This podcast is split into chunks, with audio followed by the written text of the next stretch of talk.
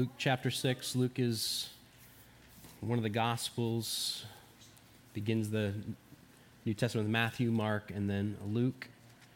Luke 6, 12 through 19. Before we get to our text this morning, kids particularly, but adults, I'm sure you've had this experience before. Have you ever been chosen for a team? Hmm. Maybe you've tried out for a team and you've been chosen, or maybe it's just you are picking teams, like maybe in, na- in the neighborhood or at school. You're choosing teams, right? Have you, have you ever been the one who has to choose the team? Hmm. Like you get picked and you're like, you're the captain, you've got to choose the team. What does it feel like to be chosen for a team? How does it feel to have to be the one to choose the team? When you get chosen for the team, what? It feels pretty good, doesn't it? To get chosen for someone to, to pick you, to say, hey, I want you to be on my team, feels pretty good. Right? Whether you've tried out for the team or whether it's just even in a pickup game, right? To be chosen to be on the team feels good. What does it feel like when you're the one who has to choose the team? Hmm. When you have to choose the team, do you ever feel any pressure? Like, I gotta, I gotta make the right choices. I gotta make sure that I choose the right people to be on this team so that we win. Or maybe sometimes you have to you have the pressure of feeling that maybe some of your friends might be upset if they don't get on your team, right?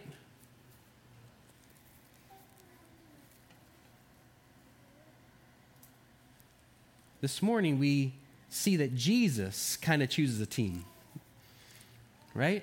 Jesus chooses a team in our text this morning. He already had a large group of people following him, right? That were called his disciples. You might not realize that because oftentimes we, we call this small this team that he's going to that he's going to choose this morning his disciples which they are but jesus actually had a much larger group of disciples that were following him and at this point in jesus ministry all of them together were his disciples. But now it's time to choose a group of those disciples that will be kind of a special team, a team for a special purpose. And Jesus understands the importance of what he is doing, and he feels this burden. Right? Just like we might feel the burden of, try, of having to choose a team that we're the captain of, Jesus feels a burden in our text that choosing these 12 for this special team for a special purpose. And so let's read Luke 6 12 through 19. In these days, he went out to the mountain to pray. That's Jesus. And all night he continued in prayer to God. And when day came, he called his disciples and chose from them twelve, whom he named apostles. Simon, whom he named Peter, and Andrew his brother, and James and John, and Philip and Bartholomew, and Matthew and Thomas, and James the son of Alphaeus, and Simon, who is called the Zealot, and Judas the son of James, and Judas Iscariot who had become a traitor. And he came down with them and stood on a level place with a great crowd of his disciples and a great multitude of people from all Judea and Jerusalem and the seacoast of Tyre and Sidon, who came to hear him and to be healed of their diseases. And those who were troubled with unclean spirits were cured. And all the crowd sought to touch him, for power came out from him and healed them all. Let's pray. Heavenly Father, we thank you for your word, your word made flesh, Jesus, and we thank you for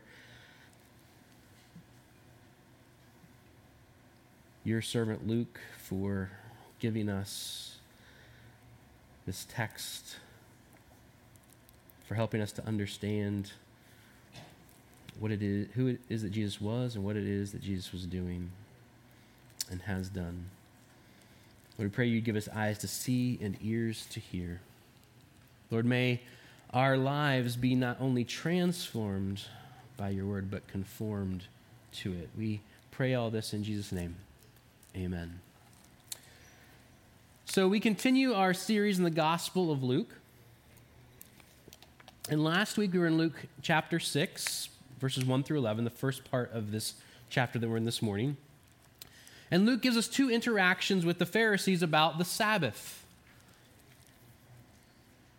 Now, the Sabbath, just to, for those of you who may not be familiar, the Sabbath was the day set aside by God in creation when He created the world. The seventh day He rested from His work. It's also the day He set up in the Old Testament law for the day of, of worship. And He gives two reasons that we showed in, the, in last week that G, that God not only says that it's to model him in terms of resting from the work of creation, but it's also because of redemption, that God redeemed his people, they brought them out of Egypt, and the Sabbath was a day of a gift, a day of remembering the redemption that they had received by being brought out of Egypt by their God. And so this these uh, examples that we see here that Luke gives us about the Sabbath, one has to do with his disciples. Now, this is the a lar- larger group of disciples we would expect because of the text now that we're coming to today. Picking grain and eating it as they are walking through the grain fields on the Sabbath. The other was Jesus healing a man with a withered hand on the Sabbath. And we said that the background of uh, what the Sabbath was, which I just went over, it was a day of resting and worship, but had turned into a day of rule following. And we said that we can kind of find ourselves in one side or the other. We can, like the Pharisees, turn the Sabbath into a list of rules, things that we can't do, or we can completely ignore the Sabbath, not seeing the good gift that it is, offering us rest, worship, fellowship a reminder of our redemption. And we ask the question do we live in the spirit of the Sabbath? We saw that because Jesus is Lord of the Sabbath, the Sabbath is renewed in its spirit in terms of what Sabbath is. Jesus being the Lord of the Sabbath, that Sabbath is made for man and not man for the Sabbath. And it's also re- re- renewed by the Spirit, by the Spirit of God. It renews the, sp- the Sabbath, renews us. The Spirit of God renews us, renews the Sabbath.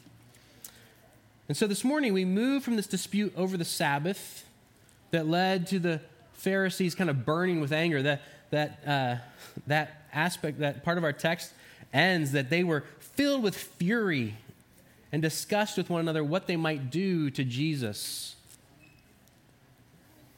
which we know ultimately was to have him killed. And this sets up what we see this morning Jesus calling the 12. That would be his apostles. You see, we are shown this by Luke that this opposition is, is growing against Jesus, that the Pharisees are becoming extremely upset. And so Jesus sees this as the time when it's best for him to begin to establish his church. Begin to establish this new order of God's people, this new, this renewed nature of God's people. This is the new community that Jesus is forming a renewed people of God, not one born of flesh and blood, but born of the Spirit. And so we have to ask ourselves this morning as we come to this text do we understand the community that Jesus creates? Do we fully understand the community that Jesus creates? We see in our text that Jesus calls his people and creates his church. That's our main point. Jesus calls his people and creates his church. First with prayer, by his word, and for his mission. First, with prayer. In verse 12, we see that uh, in those days he went up on the mountain to pray, and all night he continued in prayer to God. Jesus prayed often and extensively. We've already seen in chapter 5 and verse 16 that it said that Luke said he would, would withdraw to desolate places to pray. This was a practice of Jesus, that he would take time to pray. Periods of prayer were probably even more likely than what are recorded. Because in fact, we see out throughout Luke that Jesus is taking time to get away and to pray. This is a pattern of his life. And what we see here in our text is that what's going to happen next is set, is, is, is set by this extended time in prayer. What's interesting is there's no other New Testament passage that speaks of anyone, including Jesus, spending all night in prayer. This is the only one where Jesus gets away by himself and spends the entire night praying. Because Jesus understood the importance of what he was about to do. And he needed wisdom and counsel from his Father. This text is one of several, as I mentioned, where Luke shows us that speaking and listening to God is crucial to Jesus' life and ministry on earth, and it's crucial to our spiritual well being. We see that modeled by Jesus throughout Luke's gospel that prayer is a concrete way of expressing our necessary dependence on God. In Luke chapter 11, which we'll get to next year, we will be taking some breaks throughout the time, so it's not, but when we get to Luke 11 next year, Jesus' disciples are going to ask Jesus to teach them to pray. Now they weren't they were asking Jesus to teach them to pray and like, you know, give us an example of how to pray, which Jesus does and we pray the Lord's prayer every week. But they are asking more than just giving them the correct format. They are asking Jesus to teach them to pray, to teach us to be dependent upon prayer like you are, Jesus. You see, they have witnessed and seen and experienced Jesus spending time in prayer. They realize that Jesus doesn't do anything of importance without first spending time in prayer with the Father. And so they are not only asking that Jesus to teach them the right format or the right way, but to teach them to be dependent upon prayer. And I don't know about you, but as I as I go through the gospels, as I see Jesus spending so much time in prayer, if the eternal Son of God, Jesus, God in the flesh, could not fulfill his mission without dependent prayer, how much more essential is it for us? Those of us who are not eternally a part of the triune Godhead, to be in dependent prayer with our Heavenly Father. To spend time in prayer, to seek wisdom and understanding, to spend time listening to what our Heavenly Father is speaking to us in His Word through prayer.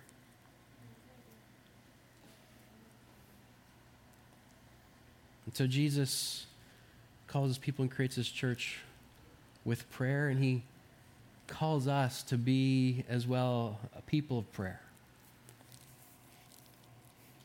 To be praying, to continue to call people to himself. To be in prayer, to continually continue to build his church.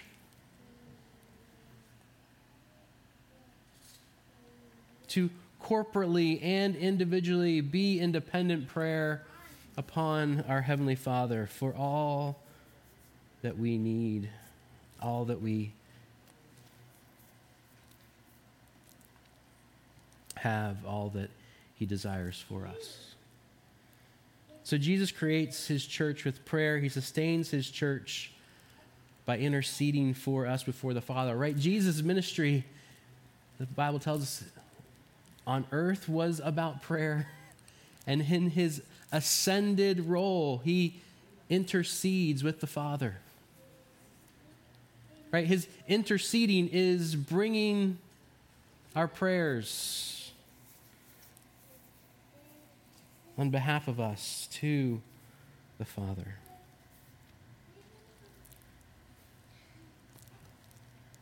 It's, he forms and creates, he calls his people and creates his church with prayer, also by his word, verses 13 through 16. And when day came, he called his disciples, and he chose from, from them 12, whom he named apostles.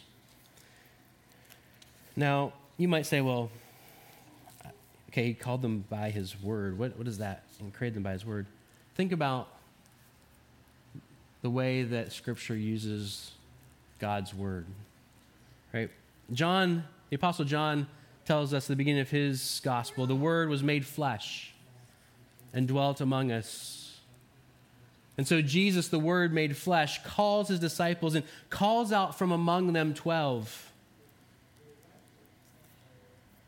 This was the word, right? Jesus said, John says this in the beginning was the Word, and the Word was with God, and the Word was God. This Word was what called forth the creation in Genesis chapter 1. This Word is, that, is what is who called out Abraham from the land of the Chaldeans. It's the Word that called Moses to lead his people out of, G- out of Egypt the Word made flesh is now calling out the 12. He's calling a new, or maybe even better to think of as a renewed people, is being formed by the Word of God. The Word that called all things into existence is calling out His people. the 12, the apostles, to form the church. And the 12 mimics the structure of Israel. It's impossible to miss this. This point is not that the new group of disciples is intending to replace Israel permanently, because we see in Acts that the disciples present their message of the gospel as a natural extension of the promises made to Israel. They see Jesus, they see the gospel of Jesus Christ as an extension of those promises, as a fulfillment of those promises. And this new community is built on the community of Israel that God had formed and called to himself. This is the renewed people being formed and called out to himself. Right? It's interesting that we find this new community kind of out in the wilderness. Right? Even the imagery is palpable. That people from all over, from Jerusalem, from Tyre and Sidon, from all over the region have come to this wilderness area to hear and Jesus teach, to be healed by him. This new people that Jesus is creating, this new community, this renewed people of God that Jesus is calling to himself. He's doing it. And the image that we have is him calling, as God called his people out of Egypt into the wilderness. Jesus calling a new people together in the wilderness. And in this group of 12, this foundation of this new community that Jesus is forming, we have fishermen Peter, Andrew, James, and John. Not the first people, as we, ta- as we mentioned several weeks ago, that you might think about calling as your core group of a new church. There you have a tax collector, Matthew, right? The guy who stole from people, right? The guy who used his power and authority to take what was not rightly his, that people despised because of who he was and what he did. You on the other hand, you have Simon the Zealot, right? The Zealots were those who were in radical opposition to the Roman government. Those who would fight to overthrow the Roman government. They would bring unrest. They would make small attacks.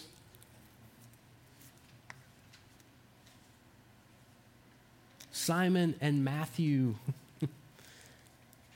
on this, in the same group should not go overlooked, as we've mentioned before. Right? One worked for the Romans, the other hated and fought the Romans. Two very different views of government control. Two very different views of the government's place. And yet they were both called by Jesus to be a part of this foundation of his church. Jesus welcomes them, calls them, and they become part of the same community, living and serving side by side. And all these that are mentioned, we don't know a lot about them, but we understand that they are from diverse backgrounds and perspectives fishermen, tax collector, zealot, those like, like Nathan, like Nathaniel, who said nothing good can come from Nazareth. He obviously had a very high view of himself and where he was from, and maybe he was of higher society. We do not know for sure. But all these were called together by Jesus into a newly formed community. And some of them become well known heroes of the church, right? Peter, we know, right? John, we know. Matthew, because he wrote one of the Gospels.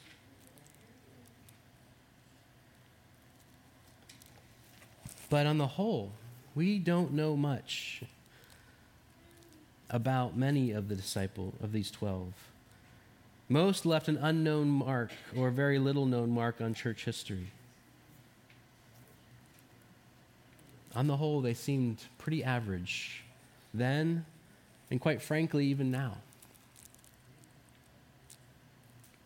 Jesus works then as he does now through perfectly ordinary people.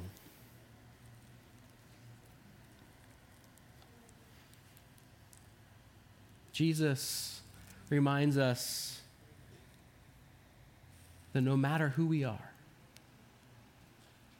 he calls us into his community, into his people, into his church. He calls us to come, that we don't have to have a great resume or CV to get into his church. And those of us who come with a great resume or CV are reminded that we are not as great as we think we are. That Jesus is the great one. Jesus is the good one. Jesus is the one who calls us to come. And so he welcomes fishermen, lowly fishermen. He welcomes tax collectors and sinners. He welcomes zealots. He welcomes those who will leave little mark on history. He welcomes all those that he calls to come.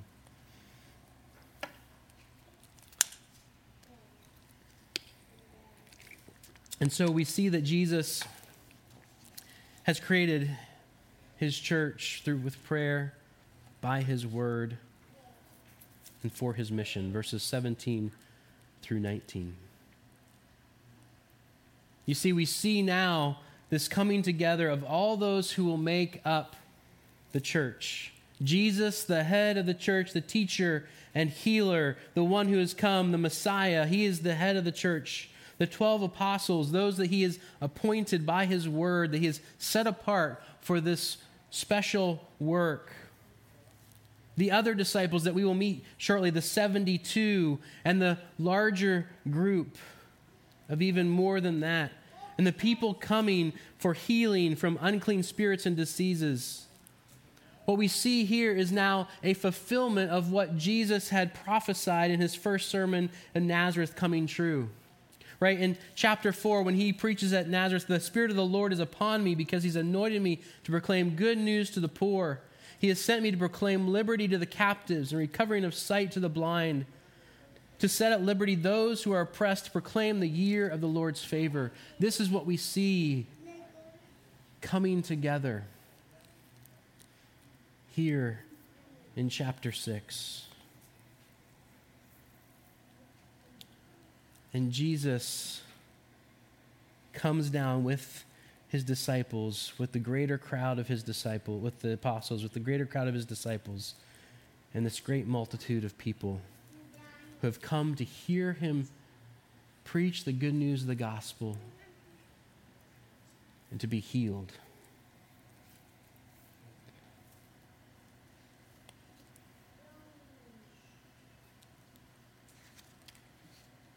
this gathering of God's people,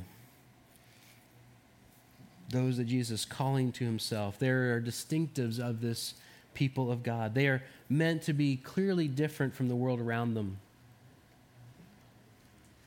And the mark that distinguishes them as members of the church is their acceptance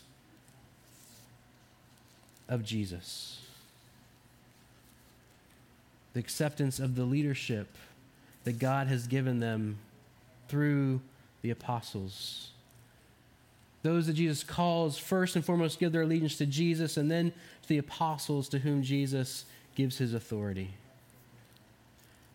What we'll see throughout the New Testament as we have studied Acts before and as we see the writings of the apostles, the teaching of the apostles is not used in New Testament times as a detailed basis of screening those who are to be admitted to the church. Right? The teaching of the apostles, the proclamation of the gospel is to come all who would hear and believe, come, tax collectors and sinners. Come to Jesus. But what we see in the New Testament is the teaching of the apostles is then applied to those who are once, once to those who are admitted to the church. To help them to grow in grace and knowledge of Jesus Christ, to help them to understand who they are called to be in Christ Jesus. Oftentimes, I think the church gets that mixed up right? We, we use the, the doctrines of the new testament to say this is the what the church is to be like and you better look like this and act like this and believe like this before you come into the church. But that's not what we see in the gospels. That's not what we see in acts in the new testament church. The church is created for people to come to be a part of, to hear, to be served, to be loved, to be cared for.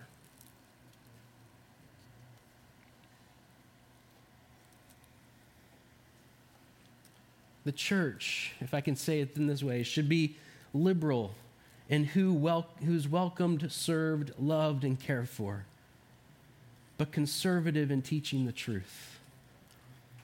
And sometimes we have that mixed up. This will make for difficult experiences in the church, just like I'm sure there were difficult experiences. We know that the disciples had lots of arguments throughout their time following Jesus. This will make for difficult experiences seeking to call one another to the truth in love. That's what Paul does throughout his letters. So the apostles do throughout their letters. I mean, when, if Paul can write to Corinth and say, You are the redeemed in Christ Jesus. And then go on to list all these ways in which they are sinning like crazy and doing things that blow our minds in terms of how they're living their life as the people of God.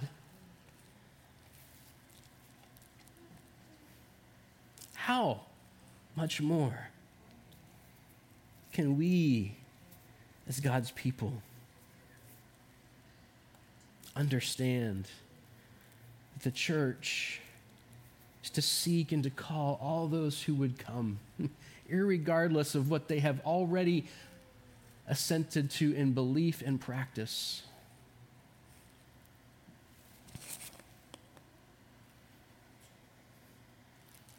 But once they come, to seek to call one another to live as followers of Christ in truth and love. But you know what? That's what happens when churches function like that. We'll get questioned by the quote religious types like the Pharisees. Why do you eat and drink with sinners? Why aren't you as pure as we are? But we'll also get questioned by those outside the church in the world, calling the church intolerant because we teach the truth.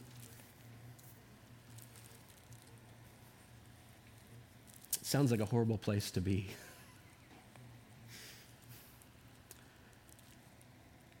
to be despised by the religious types and called intolerant by those outside the church. And yet, that's exactly where Jesus calls us to be.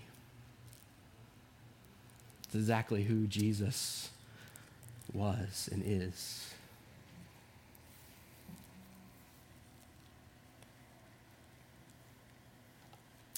And that's what Jesus experienced. What he calls us, his people, to experience. But he says, In that I will be with you always.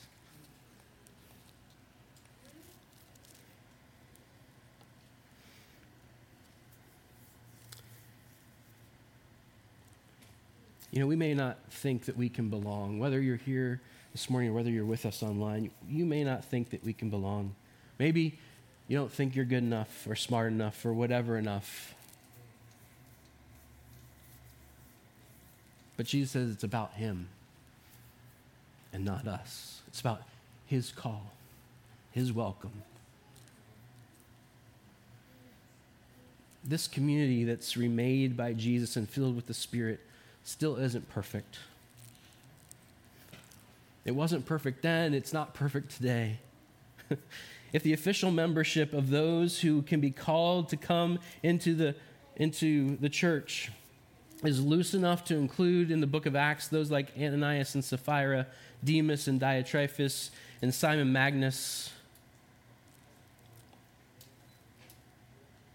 there is room for all those who are called by Christ, who are in many different stages of growth and grace and sanctification. We don't see in Scripture the idea of a pure church. We see in Scripture the idea of a church that is being purified by Jesus through the work of the Holy Spirit.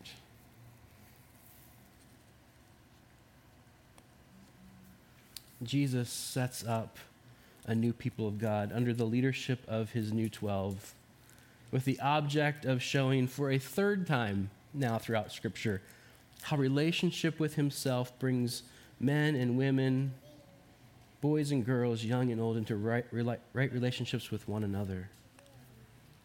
The family of Adam failed. The family of Abraham failed. And now it is the church of Jesus Christ who has been called to demonstrate that common life of what life ought to be in Christ. As Jesus reminds us in John 13, by this all men will know that you are my disciples if you have love for one another. Let's pray. Heavenly Father, we thank you for your Son, our Savior Jesus. We thank you for the way in which He has called us to Himself and has created His church. Called His church into being and continues to call into to being. Lord God, we have been called from death to life. We are a renewed people. Your church. Lord, maybe you help us to be a people of prayer as your son was a man of prayer, that we would indeed, as we've been formed by your word, Lord God, that we would be those who love and know your word.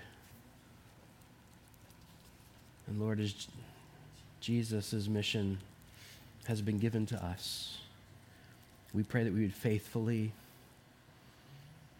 continue his mission as he has called us to to teach the gospel, to preach the good news in word and deed, to bring hope and healing to a lost world. We pray all this in Jesus' name. Amen. Let's respond by standing and